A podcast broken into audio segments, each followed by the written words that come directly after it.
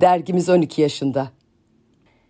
Martı Jonathan'ın kanatlarında yazılarımızla buluştuk ve uçtuk. Şimdi ses olduk. Podcast ile kanatlarımızı daha da büyütmeye, yükseklere uçmaya hazırız. Açın kanatlarınızı, bir yerlerde buluşalım.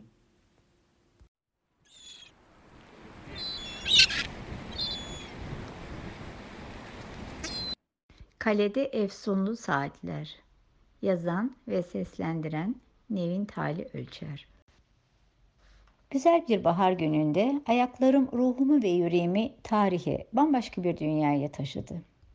Burası antik dünyanın Zefiriyonu. Kalesinin adı Aziz Petros Kalesi. Ve işte tam da bu kalede artık çok gerilerde kalmış olan zamanların içinde kazılardan çıkan eserlere merakla bakarak, açıklamalar okuyarak aheste aheste gezindim 2-3 saat boyunca. Çağdan çağa atladım. Hikaye çok eskiye dayanıyor. 15. yüzyılın başında St. John şövalyeleri, diğer adıyla Hastaneci şövalyeler ya da Rodos şövalyeleri, onlar inşa etmiş kaleyi. Ve 1522'de Kanuni Sultan Süleyman Rodos'u fethedene dek orada yaşamışlar. Bu muhteşem eserin basamaklarına kim bilir kimlerin basarak aşındırdığı taş merdivenlerinden inip çıkıyorum kaktüsler ve tavus kuşlarıyla harmanlanmış tarihe teslim ediyorum kendimi canı gönülden. Gözlerimin önünde sessizce duran, bazıları mozoleonun kalıntıları olan, her şeyin şahidi taş duvarlara büyülenmişçesine dokunduğum anda duvarlar kalenin 1895'te hapishaneye dönüştürülmüş olduğunu fısıldıyor bana birden.'' Birinci Dünya Savaşı esnasında Fransızlar nasıl da kıyıp bombalamışlar bu güzel eseri. İtalyanlar tarafından 1921'e kadar karargah olarak kullanılmış. Kuş seslerinin eşliğinde ve rengarenk doğanın kucağında avlulardan kulelere geçiyorum. Kulelerden masmavi denize uzanıyor bakışlarım.'' Yelkenliler, gemiler ve bembeyaz Ege evleriyle buluşuyor gözlerim bu nefis bahar gününde. Sencan şövalyeleri çok uluslu olduğundan kalede Fransız, İspanyol, Alman, İtalyan ve İngiliz kuleleri var. Her kule birbirinden farklı. Gözlerim minareye takılıyor. 1416'da inşa edilmiş olan şapel üzerindeki minare bombalanma esnasında yıkılmış. 1997'de tekrar yapılmış. Osmanlı döneminde hamam da eklenmiş buraya. Adım adım ilerlerken kendimi erken Tunç dönemine ait mezarların içinde buluyorum. Pitos yani küp gömü geleneği varmış o zamanlar. Ölüler küplerin içine cenin pozisyonunda yerleştiriliyormuş. Yanına da gittiği yerde kullanması için toprak kaplar, takılar, silahlar bırakılıyormuş.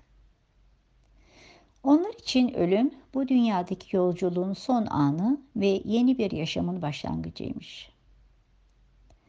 Derken taş yollar beni orta çağ kalıntılarına, kazılarda ortaya çıkan mezarlara götürüyor.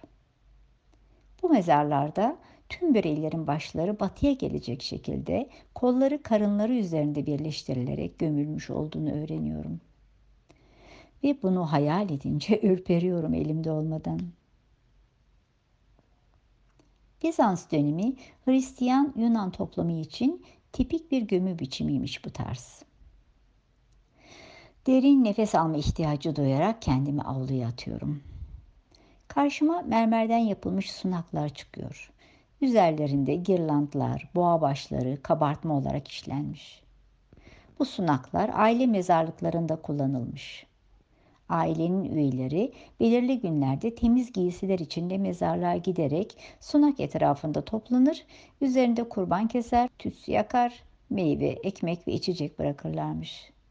Tütsü ateşinden kor alır, bir kap içindeki suyu atar ve bu suyu mezarların üzerine serperek ölenlerin rahat uyumaları için dua ederlermiş. Bu esnada kulağıma böyle bir törende çalınan lir ve flüt sesleri geliyor. İrkiliyorum. Helenistik dönem boyunca kullanılmış Sunaklar Roma döneminin başında kullanılmaz olmuş artık. Bütün bunları gözümün önüne getirince adeta bir tarih filmi izliyormuş gibi hissediyorum kendimi. Dalıp gidiyorum. Tekrar kafamı toparladığımda batık gemiler diyarındayım. Gotik mimariye sahip kalenin içindeki sualtı arkeoloji müzesindeyim. İsa'dan önce 1. ve 20. yüzyıl arası bölgede denizin sığılaşan kayalık kısmında birçok gemi parçalanmış. Yıllar boyunca binlerce kez dalış yaparak 35-40 metre derinlikte yatan batıkların içindeki objelere ulaşılmış. Gemilerden birinin tüm gövdesi yeniden inşa edilmiş. Uzun uzun bakıyorum ona. İçi amfora ve türlü türlü malzeme dolu. Hayalimde geminin içine giriyorum. Yağ kandillerini teker teker elliyorum. Bunların çoğu uğrak limanların kiliselerine adak olarak bırakılmak için taşınmışlar. Tencereler, kazanlar, sürahiler, yemek takımları, altın paralar, takılar var etrafımda. Amforaların işlerine bakıyorum. Çoğunlukla şarap, zeytinyağı, tütsü yağı, mercimek var. Uğur için taşındığı sanılan skrabelere, taş havanlara, muhtemelen oyun zarı gibi atılarak aşık oyunu oynamak veya kehanette bulunmak amacıyla gemide bulunan aşık kemiklerine dokunuyorum. Birden karşıma birileri çıkıyor. Gülümseyerek bir şey söylüyorlar. Herhalde merhaba diyorlar. Tunç işleyen gezici ustalar da bunlar tahminimce. Bakır külçelere, kalay külçelere şaşkınlıkla bakıyorum. Kalay ve bakırın birleşiminden bronz veya tunç alaşımı elde edilmiş. Biraz ileride cam külçeler görüyorum. Mısırlılar ve Suriyeliler cam yapım tekniğini biliyorlarmış o yıllarda. Suriye Filistin üretimi Kenan amforası içinde melengeç reçinesi varmış. Amforalarda Kıbrıs seramikleri, cam boncuk ve zeytin bulunmuş olduğunu büyük bir hayretle öğreniyorum. Fil ve su aygırı dişleri, deve kuşu yumurtaları, yakın doğu baharatları ve silahlar görünce bu atıkların uzun mesafeli uluslararası deniz ticaretinin yapıldığı en erken dönemin sembolü olduğunu anlıyorum. Gözlerimi kapayınca gemi mürettebatını görüyorum. Seyir sırasında balık tutup yemek hazırlıyor, birbirleriyle sohbet ediyorlar. Maalesef birazdan geminin batacağından bir haberler.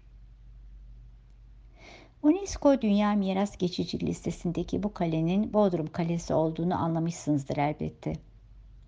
Binlerce yıl öncesine ışınlanmak isteyenlere.